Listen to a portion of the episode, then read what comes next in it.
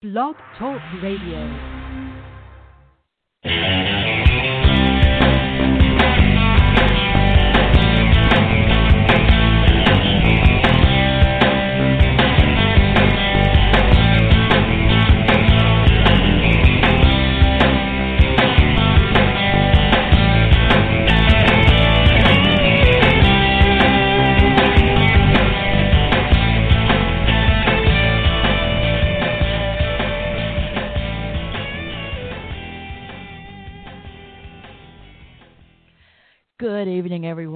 Welcome back to Madame Perry Salon, the podcast with more celebrities than the inauguration, the podcast that loves you.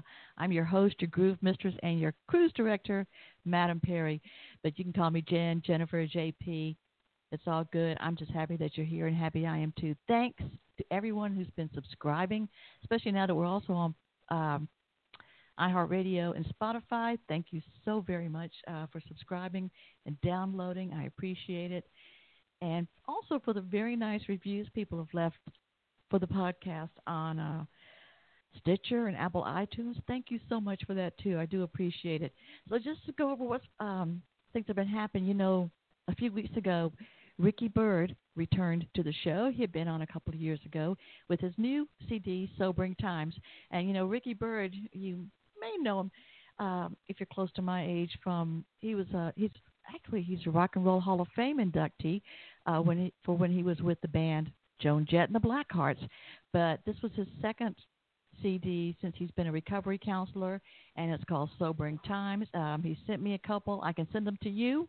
Uh, I've got two right now. He may send me more. So here's what you can do. I don't have anybody to draw this one, uh, to do the drawing. So if you can send, if you can tell me which one of my guests, and it was in the last few months, which one of my guests, and this has nothing to do what he was on the sh- with what he was on the show talking about, but the guest who was a graduate of Zombie School. Just message that into me, and I'll send you uh, Ricky Byrd's CD, and it might have something with it like a pic or a sticker or whatever he sends. Um, also, uh, who else we have? Dave Kyles, a saxophonist. Uh, you know, he was on a couple of months ago with his new CD, A New Day, and uh, which he meant to be a virtual hug for everyone going through all this. Uh, however, COVID is affecting you right now, and also Dave Kyles. I think he's doing a virtual tour too, but it's a great CD. So to him. Um, Arden Myrin, who plays Regina Sinclair on Insatiable she was here, I think it was, this is December, I believe it was uh, October. And yes, if you buy her book, Little Miss Little Compton, if she still has some, you will get the special tote bag that she made, and it is so cute. So people have sent me pictures of that. So that'll be fun. Also, last week we had Jerry Mitchell, and this was a show that really got a lot of uh, I got a lot of response from for people who cared about the who who really were interested in this guest and his book. Jerry Mitchell. His book is called Race Against Time, and it just came out earlier this year. It's still in uh, hardback. It should be in paperback soon, but it's also, of course, an ebook. Race Against Time is how, as a journalist for the last 20, 25 years, the work he did investigating and bringing people to trial for crimes committed by Klansmen in uh, Mississippi, Louisiana. Case that's in the Mississippi Burning film. Uh, also, the murder of Vernon Dahmer, um, Medgar Evers, and the four girls who, uh, young girls who were killed in, in the uh, church bombing. And the story is is is wild. It's, it's it's more than any action movie you've ever seen. What this man went through to get everything pulled together to get these people brought to trial and uh, and convicted and in prison. It's amazing. So Jerry Mitchell, Race Against Time, definitely get that book too. Now tonight's guest. Oh, oh, and next week we have a very funny lady. I know you need some funny right now. Uh, she's stand-up comic. Uh, she travels. She tours. She's got. She was on Last Comic Standing. She's had several uh, specials. Uh, she you can also catch. Uh, her her show. I think it's called These Lips. It's on Amazon. Oh, and and uh, so she's going to be here next Wednesday. Wait, Wednesday? I think it's Monday. Um, anyway, she will be here Jackie Monahan, hilarious lady, and another funny person that was on. And uh, we want to talk about him because he's going. He's asked everybody to uh, think about him, give good thoughts. He's going to have going in the hospital, and that is Michael Des Barres or Mike Marquis, Michael Des Barres. Uh, you might listen to him in the mornings on Little Steven's Underground on Sirius XM Channel 21, or you may have seen, uh, you may love him as, as Murdoc in the MacGyver series, or you may have seen his recent. Uh, it's, it's a, actually a documentary about him that he was on here to talk about a couple of months ago, called "Who Do You Want Me to Be?" Um, about Michael Des his career as a musician and an actor, and uh, so he's asked that we all send him good thoughts, and we do, we will, because uh, he's a, a sweetheart of a guy. So tonight's guest, I am so super psyched. Uh, his book is the kind that you I, I, read it and then I stop it and I read it again and I look things up, and um, I am thrilled to have him here. He's an award-winning sociologist. Uh, author, teacher, activist focusing on labor and work issues around the world. Professor of sociology at Middlebury, and he's won several scholarly awards, appeared in uh, Washington Post, Mother Jones, Jacobin, Dissent, uh, several magazines. His book, Worked Over How Round the Clock Work is Killing the American Dream, focuses on labor time and work culture in the U.S. It's published by, excuse me, by Basic Books. Please welcome for his very first time here to the Genie Bottle, hopefully not his last. Jamie K. McCallum, welcome to Madame Perry's Salon. Hi, thanks for having me. I am delighted to have you here. I hope you're comfortable. I didn't know if you knew you were going to be in a genie bottle here out here in cyberspace. But, uh, yeah, I wasn't sure. That's exciting. That's my first time for that. oh, good, good, very good. Yeah, so uh, yeah, sometimes every now and then a guest that's been on will you know call back and say, "Did you see this? Did I leave a sandwich there or something, or you know, still a pillow?" But I, I think it's pretty clean right now. I hope so. I hope you're comfortable. So welcome, welcome here, and uh, you don't have to call me Madam. You can call me Jen, JP, Perry, whatever. Okay, um, great. But I'm thrilled to have you here. Your book, Worked Over, Round the Clock Works, Killing the American Dream, is I you know I almost want to say uh, it's like a work of art, a work of love. It's like it's definitely a labor of. I, you have really, you have just really exposed what so many hundreds and thousands of people are going through, or hundreds of thousands are going through, uh, with work, with trying to stay alive, with trying to keep up, with trying to keep their families fed and mm-hmm. um, medical care and how to make a buck. It's just astounding. It's things that a lot of us know, but sometimes we don't know how many other people are going through this, and we don't know what's happening. It's like we're down at the bottom of the water, and we don't know what's happening on up on the top of the water. right, right, exactly, yeah. So please tell exactly. me how how you uh, came to write this book, why you wrote it, and uh, yep, sure. No, I, I, I, that's great. Thank you for having me. I, I appreciate it. Um, so, I, as you said in your introduction, I'm a sociologist and I study work and labor issues in American political economy. And a number of years ago, I read a story about a woman named Maria Fernandez, and who is one of the stories starts off one of the chapters, the first chapter of the book. And Maria was a she worked at Dunkin' Donuts in northern New Jersey, and um, she was working about three different, I think, three different Dunkin' Donuts jobs. And in between shifts, she used to sleep in her car uh, because she didn't have time to go home and rest before the next one. And once she slept and she never woke up. And she died of a combination of physical exhaustion and carbon monoxide poisoning in her Dunkin' Donuts uniform. And I read the story, and it, it, it shocked me because it got a little press at the time, but then quickly disappeared.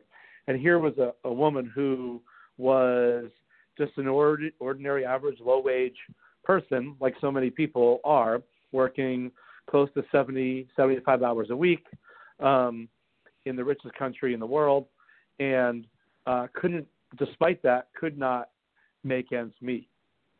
Um, and her story led to an outcry about long hours and overwork for a moment, but then it disappeared. And there's so many people like her and so many people in her position that I began interested in sort of the, the general phenomenon more so than just her story.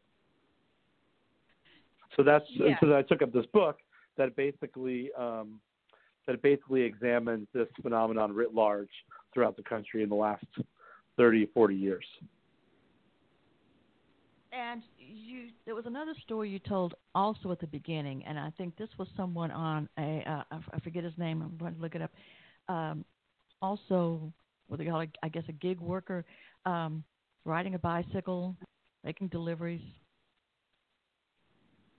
Uh, yeah, that's right. So, so the gig economy, um, the the gig economy describes obviously the kinds of people who work for platform companies and work, you know, sort of by the job. And um, uh, this fellow was riding his bike one night for Caviar, which was an app, uh, sort of a food delivery app, and was riding through the rain, dangerous conditions. Um, there were, there had been sort of not promises, but advertisements of higher wages during dangerous conditions. And he was eventually that night, uh, I believe, sidelined by a car in Philadelphia and was killed. And um, his friends and family rallied to his defense, arguing that the sort of gig economy companies puts people like him routinely in these situations where they're pressured to work uh, long hours, sometimes dangerous hours, and often dangerous conditions. Um, they raise money for his funeral, for example, so his, so his family could have a funeral. And um, so again, another, another low wage worker. I mean, there's a million stories which I did not include, which we could go on. I mean, there was a, a story of a, a bank intern, um, I think in 2013, who just collapsed dead in the shower from basically exhaustion. In Japan, there, there's a whole word for this called uh, karoshi, which is death by overwork. But in America, well, we don't have such a word, and we often don't have the phenomenon does not go noticed as much. When we talk about overwork in the United States, we mostly talk about um, high wage, uh, high earning men who work in white collar jobs like bankers mm-hmm. and lawyers and doctors and, and corporate lobbyists and so and so. And those people do, in fact, work more hours than anybody else. They also make a lot more money than everybody else. And so I was interested in illuminating the change in, in working time at the bottom of the working pyramid. And so over the last 40 years, the most dramatic shift has been low wage workers working far more hours than before. They've increased their hours, I think, about 25% over the last 40 years, whereas those at the top have always worked long hours and continue to do so. And the bottom of the wage pyramid, of course, is predominantly or is disproportionately women and people of color. So there's a whole different world down there that I think the focus on overwork to miss. Yes, and and that's the thing we talk about. The world tends to miss. I mean, how, like in the case of Maria Fernandez, how can they not know? She's working at three different Dunkin' Donuts. It's not like she's working at three different businesses altogether. So it's the same company. They know what kind of time sheet she turns in. Um, they know how many hours she's working, and I guess they're just happy that she's doing it. Um, but uh, it, it, it seems to me like there's like there's just no conscience that somebody's to say, "Hey, this is a lot of hours. This is a lot for one woman." Uh, yeah. Well, right. Well, there is no. M- many countries have a maximum hour law where you can't work over you know 65 or 70 hours a week or whatever. We don't have such a law and um, uh, we should. so it's not that people don't notice people are overworked. I mean, it's not just you know retail workers, home health care workers, um, all kinds of service economy people, to some extent industry people, but that's a little bit more regulated. So there's a whole sort of wild west out there of the of the low wage economy, which is rather unregulated and um, or has been deregulated rather, and so people have to do what they have to do. You know, the main reason that people are working so many hours or have increased their working hours over the last couple decades is because people can't afford to work less. It's actually not that, you know, there's no great math in my book. Um, it's that over the course of the last four decades, corporate profits have soared, wages have stagnated, and the price of goods and services have gone up. And so to make do, people have to work longer hours. And that's just, you know, there's tons of people who actually want to work more hours but don't have enough, but can't find a job that will hire them with enough hours. So that's the other thing. There's this strange situation where you have people who are basically complaining about having not enough time on their hands, not enough free time, and are overworked, and another group of people who are desperate for more hours, like just enough to get by. So that sort of paradoxical situation, I think, really defines life at the among low wage workers. Mm. And yeah, let me get back to the to the phrase: uh, corporate profits have soared while wages have stagnated.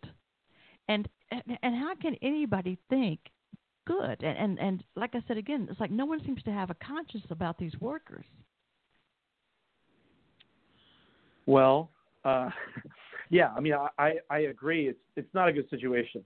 So, but there's a pretty clear explanation. You know that for a long time, well, there's there's two things, two dynamics that we should discuss. So, for a long time in American society, for like 125 years, the hours of labor declined pretty steadily, and once child labor has worked overtime, we don't have that situation as much anymore. And the primary reason why working hours declined for 100 years is because people fought for that decline. And they pressured governments to pass laws, they pressured corporations to change their um, way of operating. And over the course of a century, people won the 40 hour work week, largely through unions and trade unions and allied uh, reformers the attack on trade unions that began really in earnest in the early 70s, 1970s, um, has beaten back the power of organized labor. And it's not surprising, therefore, that they've lost the power to control how much time people have on the job. And so we have sort of a V shaped curve where labor time goes down, down, down, down, down, down, down to the early 70s, and then basically goes up, up, up, up, up until around 2009, and it sort of planes off since then. So, on average, American workers are working about 13% more, which is about five and a half weeks per year, which is pretty significant, actually. Like we're, we are, we have a worse standard of living than we did 40 years ago, but we work five and a half hours um, a week more. And that situation right there tells you that people are putting in a lot to the American economy, but they're not getting their fair share out of it. And so that basic injustice, what some people call exploitation, is the main sort of moral reason I guess I wrote the book. And, we thank you. Um, talk about unions. Um, was there was there some kind of an idea about a comeback of, of unions in the 80s? Because I know in the late mid to late 80s, I was working uh, in customer service at a um, at a telecommunications company, and all of a sudden, at these meetings, somebody would come out in human resources or the or the boss would come out about no matter what we were talking about, no matter what the subject was for these all hands meetings, all of a sudden it was but the last thing you want to do is get in a union with our. Nobody brought up a union, you know, or would have other meetings. It'd be something about uh with HR. It'd be about a sit down. They go, well, you know, if you were in a union, you would look. We're talking about the holiday party. We're not talking about anything else. They brought it right. up with every breath, no matter what we were discussing. And yeah. uh, they, God, somebody's scared of us getting a union here. Right. Yeah. Well, I mean, so to be very upfront, I'm a former union organizer, and I'm still sort of a union activist where I work now. And um, so let me, you know, let me just say that yeah, there's there's not an employer in in the country that wants you to join a union. And as soon as they think you want to join a union, all of a sudden they start caring about all kinds of things, like how you spend your money, for example, because they always talk about union dues. Um, uh-huh. There is no, you know, there is a. So from my perspective, there is a basic facet about democratic society, and that is that the people who work in a country need a voice in their job to help make decisions about hours, conditions, pay, standards, etc. And without a union, you have no voice. And 93% of the of the private sector in America has no union. And so from that standpoint, there's no such thing there's almost no such thing as a democratic workplace. The what you said about the 80s is sort of correct. I mean, Reagan had Reagan early on in 1981 uh, Uh, did an amazing thing, which was to fire the striking air traffic controllers. He fired 11,000 people overnight because they were on strike, and since and that was a very decisive and historical moment in which he sort of struck the fear of God into organized workers and said, "We will, you know, we will screw you. We will fight you tooth and nail." And when you compare the American experience of being a worker to, for example, the European one, it's really it's really night and day. I mean, even the mm. right wing in Europe doesn't really come out as viciously against unions as do some moderate Republicans in America. So the situation is just very, very hostile. And I think that the primary reason is not because union workers make more money, which they do, or union workers have more vacation time or whatever, which they do, but because unions give you a voice and unions give you a semblance of control. And employers like having all of that control. And so they fight tooth and nail. It's the mm-hmm. same, you know, I'm not sure, you know, you said you work in telemarketing. You know, frankly, it's not uncommon where, where I mean, I work in a private college. We it's actually illegal for us to have a union, right?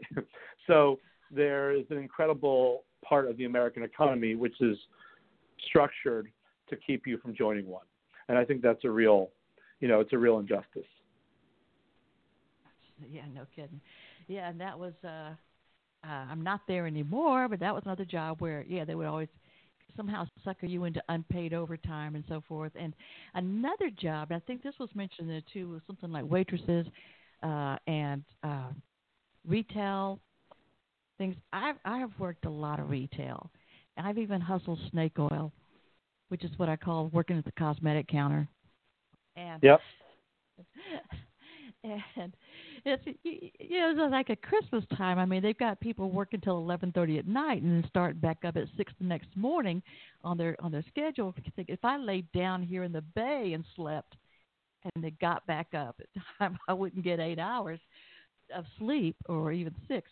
Right. But, uh, but they always seem to find a way to, to to get you just under forty, and they if they report right. or um, one of my favorites was some of us came in early one day at the cosmetics area. And they said, "Oh, clock in on your register.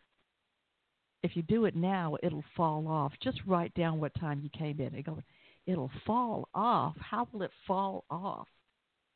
But I guess I figured, you know, we we wouldn't know any better.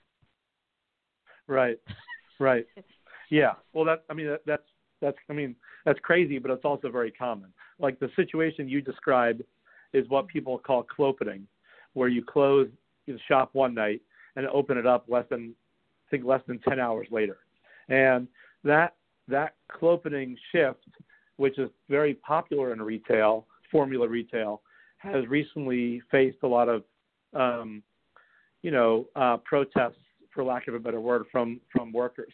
And there's I think in four, maybe seven states, there are laws against clopening now, or regulations that sort of um, guard against it, because you know, in addition to long hours or in addition to insufficient hours, um, people have volatile hours, and which means that you know you're scheduled for a four hour shift, and then a seven hour shift, and then an 11 hour shift, and then a three hour shift.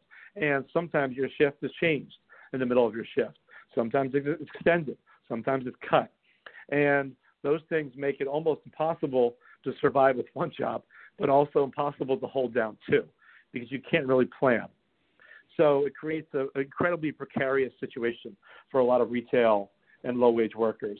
And there has recently been a movement called the Fair Work Week uh, movement uh, among unions and, and even non unionized workers to sort of push back on that and to win regulations that make it uh, clear that bosses have to give you a reasonable schedule with reasonable time in advance so that you can actually plan your life. Yeah, and and the sad thing too about the retail is that, you know, I've always told people, well, that's at least a job you can always get. If if anything else closes down, they always need. There's a high turnover, understandably so in retail. You can always go. But the thing is, if I went back to if I went to a retail job today, I'd still be making the same thing I made 20 or 30 years ago at it. You know, it's doing the same thing. And there is one major department store that I learned about. If you get up to a certain pay rate, you have to quit for three months and then start back at the beginning rate. Jesus. And I won't name which, it, but it which, is. Which, okay. Yeah. Well, that's a I'm very. be careful not to name it, but it, but it is a very well known store. Everybody has them. And when I first I found see. out about that, when I was working a, a job with them about ten years ago, I was I said, "What? Really? Really?" they go, "Yeah. Everybody knows. Everybody in the area knows that you know you might need a job for three months and then go back." And I just thought, well, as my dear friend Esther would say, that's some plantation bullshit right there. Um, that's, yeah. that's, a, that's a direct quote from Right. Esther, but it's right on, you know. Right. Yeah. Esther is right. I mean, Esther is very right. There is a, you know, I mean, we see it now with the language that people use to describe essential workers during the pandemic as heroes and blah, blah, blah, whatever. If we paid them like Mhm. heroes, that would be one thing. But it's Mhm. very common that we use that language as sort of a bulwark against treating them as such. And people really are, um, you know, we call them essential, but in many ways they're just sacrificial. They have to work regardless. They have to work when the rest of us, you know, could go home. When I worked my white collar job, I got to go work from my home. Like, you know, obviously a lot of people, tens of millions of people did not. And there was no lockdown for them. And I think that, you know, treating people as if they're just sacrificial and not giving them hazard pay, not giving them protections on the job, slow to give them PPE, um, all those things is just uh, a level of moral failure that we haven't even really grasped yet. And that I think future historians will look back on 2020 and say, I cannot believe that people in Walmart or people in giant grocery worked like that because it's just, you know, it's just, it's incredible. It's really incredible. Yeah, and and you're right. All these people, I always think about when they say, "Oh, you're heroes. Oh, you're wonderful." You know, we could do without you, and they put up signs or whatever. Like, well, why not treat them like it? It's like it's like telling somebody like you're trying to appease them with words while you're you know snatching money out of their back pocket. You're doing a great job. You really are. And then um, Yeah. and then stabbing them in the back. Really, you know, it's just uh, I don't know. By the way, this is a good time to say that if you are listening to us live tonight, and this is uh, December the 9th, 2020, at 8:29 p.m. Eastern, um, and you have a question or comment for Jamie K. McCallum, I'm sure he wouldn't mind. Just give us a call at 646 716 9922. It's 646 716 9922. Or have uh, a question or comment, but you can't make a call right now, you can always send me a message on s- send me a message through Facebook, either on Madame Perry's salon page or Jennifer Maudette Perry, and I'll be happy to share it. Okay, well we got some more stuff to talk about, but right now um, I'm going to take a little break, about about one minute. Jamie, you can get another glass of water, and uh, or whatever you need right now, and so will I, and we'll be right back. So, Chuck, Okay, thanks. talk to us about Fizdale being the Knicks new coach. What's your uh, thoughts on that? Well, well, I I tell you right now, Ernie, it don't matter who gonna coach this team. They don't got no talent on They it, got and I don't. I don't really feel I talk. That's kinda true. harsh. I don't feel I talk about the Knicks right You now. want to talk about lunch? No. what would you like to talk about, Chuck? See, Ernie, I've been listening to a podcast called Madame Perry Salon. And I think Jennifer Perry, she's a great host. I mean, she got all these bestseller authors, Rostov, produ- all the dip- comedians. What about people You that could- don't have rings? Here we go. I got Real some funny, rings. Chuck. Real funny. But I think she's great, and I think people would love her show. She got a great laugh. She make the laugh come out of nowhere, like an eagle come in there and just steal the whole show. It's it's it's a beautiful thing. It's not terrible. All right, Madame Perry Salon, and I'm back with author and sociologist Jamie K. McCallum. And you know, Jamie, if if you heard my buddy there, Charles, say it's not the podcast is not terrible, that's a much bigger compliment to me than somebody that's just buttering me up while they steal money out of my pocket. You know, Yeah, yeah, exactly. Yeah. Yep. I learned a, a lot of new words in your book, and I don't know if there's if there are particular areas that you want to focus on first. Uh, well, what do you mean you learned a lot? Okay, I didn't know. I didn't know what a mechanical Turk was. Oh yeah, yeah. Well, I mean, this is something that I think we should. It's interesting to talk about now, especially because with the Christmas season ramping up, um, you know, everyone and their mother is going to be shopping on Amazon soon, and uh, try as I might to avoid it, I'll probably end up doing some of it too. And so, a mechanical Turk is, or people call it M Turk, is the sort of short way that we describe workers for Amazon who do sort of invisible labor, who are so we occasionally are seen as if the work is being done by robots, but it's actually being done by people, by um, by independent contractors. So, for example, if you fill in those, um, you know, things that say identify a stop sign to proceed with this password or whatever. Like, you know, there are MTurk workers who have tagged, you know, millions and millions and millions of stop signs on the internet to give us that code. It's not done by, by robots or it's not automated yet. And so what this suggests is that there are obviously, and I think there's general knowledge of this, the largest companies in the world are are based upon or function well because low wage workers, seasonal workers, at will people um, work around the clock. And so, one thing I was interested in viewing this or writing this book was to sort of spotlight the ways those people not only work and sacrifice, but also uh, resist, protest, organize, fight back, uh, uh, et cetera. Because I think that very often in America, we think of poor people and poor workers, especially, as victims. Of course, that's sometimes true, but they've also typically been the engine of a lot of change. And that's the same. The same is true of Amazon. There's tons of Amazon workers that have been organizing uh, since the pandemic started to push back on the way that Amazon. We've all read a lot and heard a lot more about that lately than we ever had before.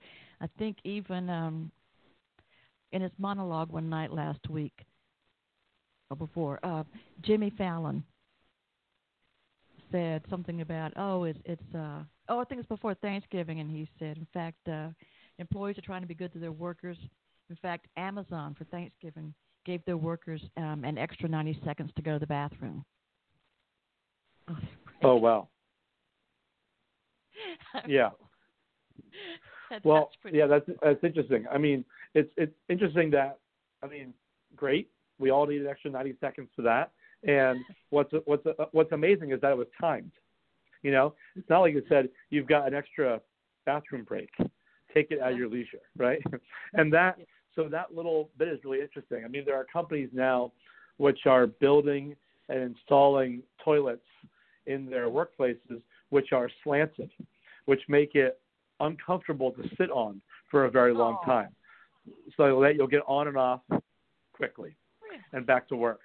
And uh, there are people, there are there are companies that are saying break rooms are not COVID safe, and rather than make them COVID safe, they're just deterring people from going into the break room, right? Because the windows don't open or what have you.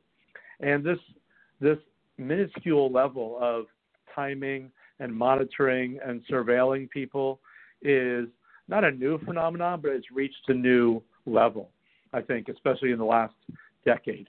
And so Okay. some of this book, some parts of the oh, book was about sort of the history of that, and some of it was about the more recent stuff. hmm All right. And by the way, I don't know if that was true about the 90 seconds or if that was just part of Fallon's. Um, his writers came up with that, but it to, to say something like that in a monologue is, is pretty. Yeah, definitely make a point. He- They don't just come up with that. Yeah, But- exactly. Yeah, whether it's true or not, it's indicative of a trend. So, Yes, and that shows how uh, a lot of people are already aware of things like this. Uh, I was reading the uh, the review of Worked Over, Publishers Weekly, and here where they're talking about, uh, it says McCallum notes that in the past 40 years, CEO pay soared by an inconceivable 1,070 percent, and productivity increased by 70 percent, but hourly wages of average workers limped forward just 12%. And then says the gamification, in quotes, of work has exacerbated the situation, according to McCallum. The gamification of work, what does that mean? uh, that just means so the first part obviously is just about rising inequality, and rising inequality charts very closely with increased work hours. There's a graph in the book, in the beginning of the book, that charts uh, the increase from 1975 to 2016, the increase in work hours, and there's basically a mirror line that goes along with that to chart the measure of inequality, which is economists call it the Gini coefficient. Um, the second part of what you said, the gamification stuff, is really about how employers have tried to inject a level of uh, fun or sort of fun competition into uh, the work environment. So, one example of this that became pretty popular is the company Cold Stone Creamery, uh, everyone's favorite or least favorite mall ice cream place, um, has a video game. I think it's called Scoops, and you can practice scooping ice cream, and uh, the person who does it fastest or whatever best uh, wins the game. And this became a way to train employees to kind of compete against each other. And then the video game became so popular, it became used outside of the company. Like you can play Scoops by yourself now, even if you don't work there. And so it's just a small example uh, of ways that employers are trying to create an environment in which workers are sort of playing or having fun or enjoying themselves um, that doesn't involve making the work situation better. There's plenty of ways, reasons that work should be more enjoyable for people, but um, I think all those things should be mirrored with, you know, qualitative changes in how much money people make, how much how many breaks they get, how long they are, uh, health and safety standards, all those things. Yeah. The Scoops game, that's, that sounds awfully um, Brave New World, Aldous Huxley, you know, maybe. Right. Yeah. I mean, wh- whatever metaphor you want to use, it's it's an incredible, it's just an incredible uh, phenomenon. I mean, even, um, you know, there's I think there's a story in, in the book about a video game company, and they, you know, chart their, uh, well, some some companies chart workers' productivity on like a leaderboard. So you can you can be working, let's say, in a in a factory, and there's somehow bosses are measuring each individual worker's productivity. And as you fall or increase, your name moves up and down on the leaderboard. So you're basically competing against each other to work to work harder. And that, you know, you can call that a I mean, I called it a game if you want. It's not really a, a game, but it is sort of what people refer to as gamification. So that level of of control by management is what people typically mean when they use that phrase. Mm. So, well, um, and talk. This is this is really is a fascinating book. Uh, it's extraordinary the amount of work, the amount of research you did to go into this, and um, I mean I know you're a professional professor, sociologist, etc. I've always considered myself an armchair sociologist, Jamie. But, oh yeah. Uh, yeah. Although once I went to college, which I went much later, um, in years, once I went to college and studied um, communication theories, I decided I was an armchair ethnographer because I felt like I was a little bit oh, know, elevated. Yeah, yeah, I liked so much. But um, but this is an extraordinary work, and even one thing I like even more is that even though you're going into you go to some history and uh, you've got your stats, you know, uh, you go in depth on all of these matters, and yet when you talk about specific people, you recognize uh, uh, the the humanity of it. I mean, you call them out their names, and then you talk. Uh, you apparently keep in, you know, call people or text with people who are working, uh, like the the mother who's doing the uh, door the delivery food delivery in her car while having to carry her daughter with her. Um, you show a concern and respect for these people that seems like the the businesses don't, and I really appreciate that in here too. Um, yeah, well, I mean, so you're talking about uh, Rebecca Wood, who is a really amazing, inspiring healthcare activist, and she ended up through a variety of unfortunate circumstances being an Uber Eats delivery person, um, and uh, because of lack of childcare and lack of resources, basically had to ride around with her seven-year-old daughter in the back of the car from you know 9 p.m. to 2 a.m. delivering food to people in a college town. And there's you know, the reason she got politicized is because she one night ordered food from a delivery app, and that person showed up also with a child in the back seat, and she thought, "Wow, it's not just me. You know, mm-hmm. it's not it's not just this one isolated incident. It's not just my oh woe is me. It's like a, a real problem that tons of people are facing, and you know, you talked about the kind of armchair ethnography. I mean, I personally think that's great. There's a lot of professors I think that sort of, or there's a tendency in academia to guard our profession as if, uh, you know, eight years of training. Uh, there's there's just there's something important that I think that uh, we can all access in social science, and that is like a critical and skeptical view of the world. So I'm an academic. I mostly write stuff for other academics. But this book obviously is a is a mass market book, and so I wanted to share the story and the analysis of academics with a wider audience. And one way to do that, obviously, is just to tell it through people's stories. So, um, and you've succeeded. you yeah, really well, that's great. That, that, that's good to hear. I mean, I am so um, it comes through in the book, and it probably would not surprise anyone who reads it, is that I'm on the left. And I think that it's important that people, especially now, given the time we're in and what we're going through politically, that people on the left learn to speak the language of everybody else. And uh, the left today is smaller than it used to be 50 years ago, but is nonetheless bigger than it was five years ago. And I think that that recent ascendance is really important, especially as we transition to a new uh, political regime, because there's going to be people on the left who are going to hold management accountable. It's not going to be the Democrats. And people on the on the left have long been the voice of workers and the voice of social change and in this very specific instance, the voice of shorter hours.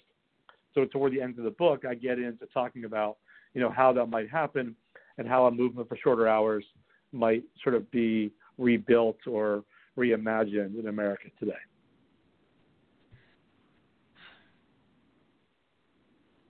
You know, as as I was saying, you you, you just did a remarkable job of um, taking the subject and making it you know readable for us who are non-academics like me, and um, my comparison for that that I really admire too is my husband works in um, satellite communications, but he knows a lot about you know cars, engine stuff. He's uh, rebuilding an MG, but I love the fact that he can explain something about those things to me or anybody else, something that I know nothing about, but he can do it without talking down to me or mansplaining. And right, right, right. I think my proof of that was when he was changing my brakes, uh, putting on new brake pads, and the uh, nine-year-old girl next door said, "Do you know how to do the brake pads?" I said, "No," and she goes, "Well, he didn't just explain it to me, so let me tell you." and she did with you the whole thing. Right, right, right, right, right. So, right. And so I appreciate you not making us feel dumb, but you you brought the subject matter to us in a way that relates to everybody and gives us the information. And I'm I'm sure uh, a million others are grateful to you for that. Well, I've got a few That's minutes great. left.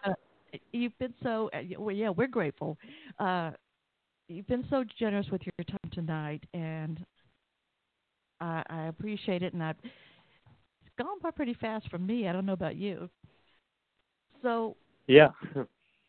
while we've got a few minutes um, left, I'm just going to toss out three subjects and let you pick whichever one you want to talk about for the end. Sure. One has to do with um, uh, welfare, the work experience program, and Rudy Giuliani. Uh, the other Right. one would be about um, uh, sex workers, their rights, Yep. and um, pick one of those. Well, it, you, you can't really end on Rudy Giuliani today um, because of all that of all that poor man has gone through. I mean, he's, he's brought it all upon himself, obviously.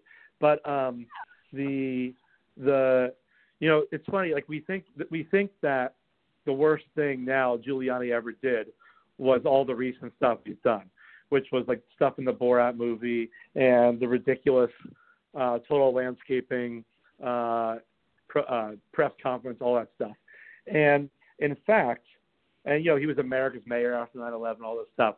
But you know, from my perspective, um, the, you know, what's worse than that actually was screwing tens of thousands of workers out of welfare checks for a very long time, and and which is what he did in New York City by expanding, by basically helping to transform welfare into workfare.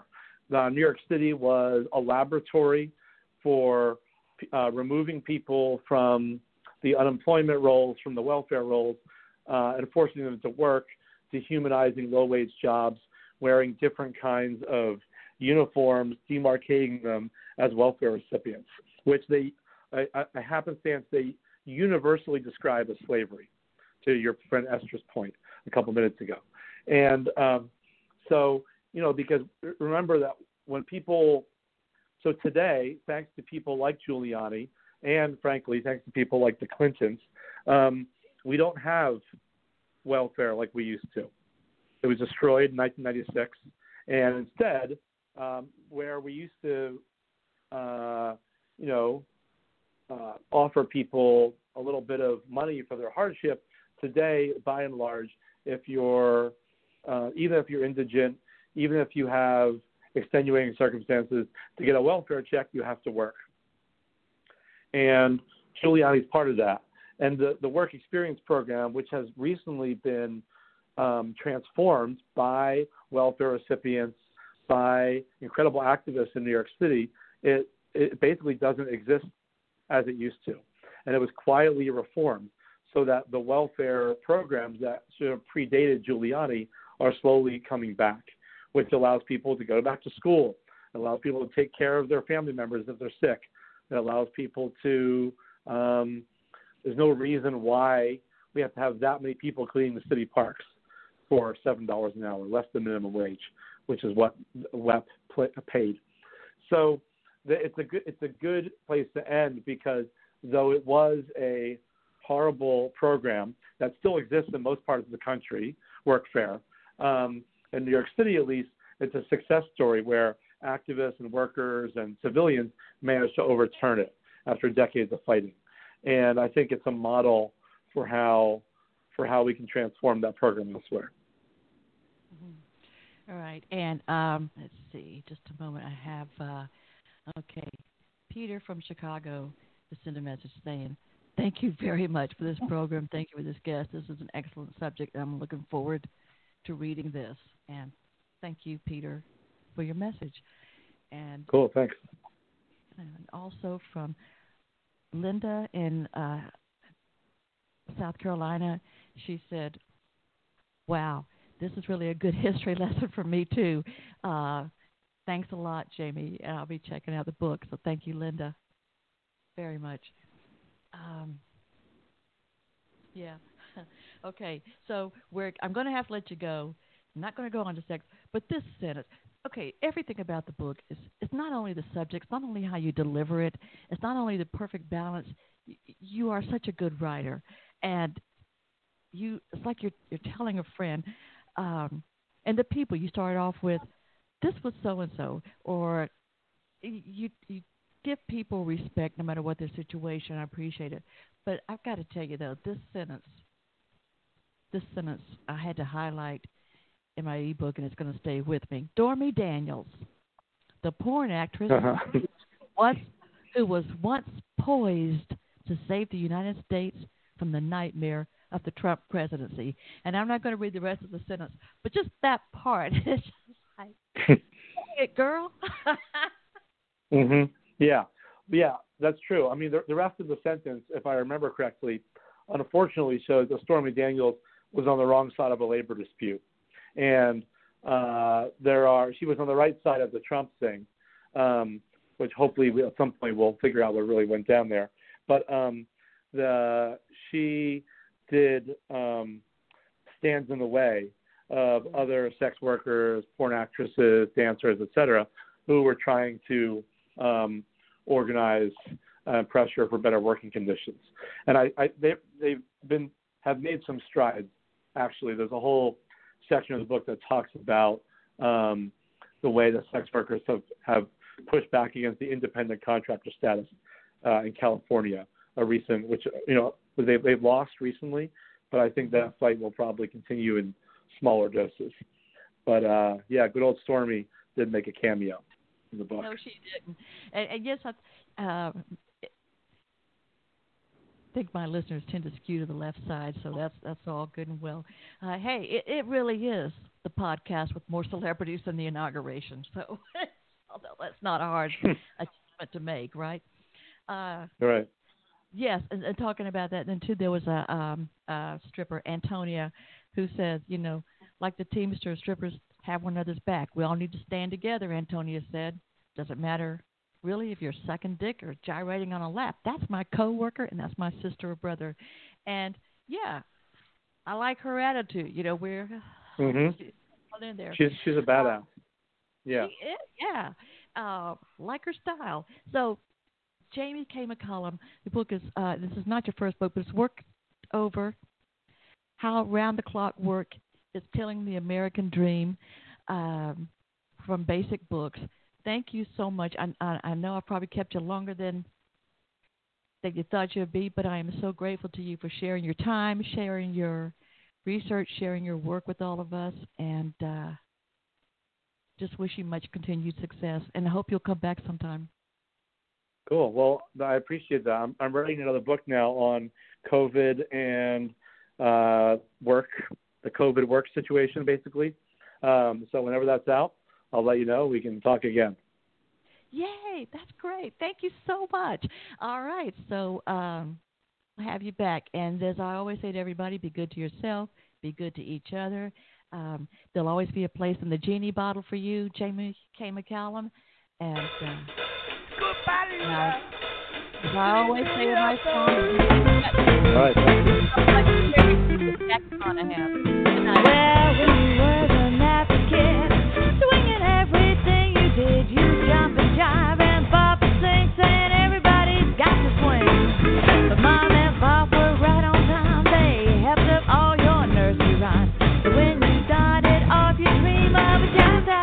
Mother Goose.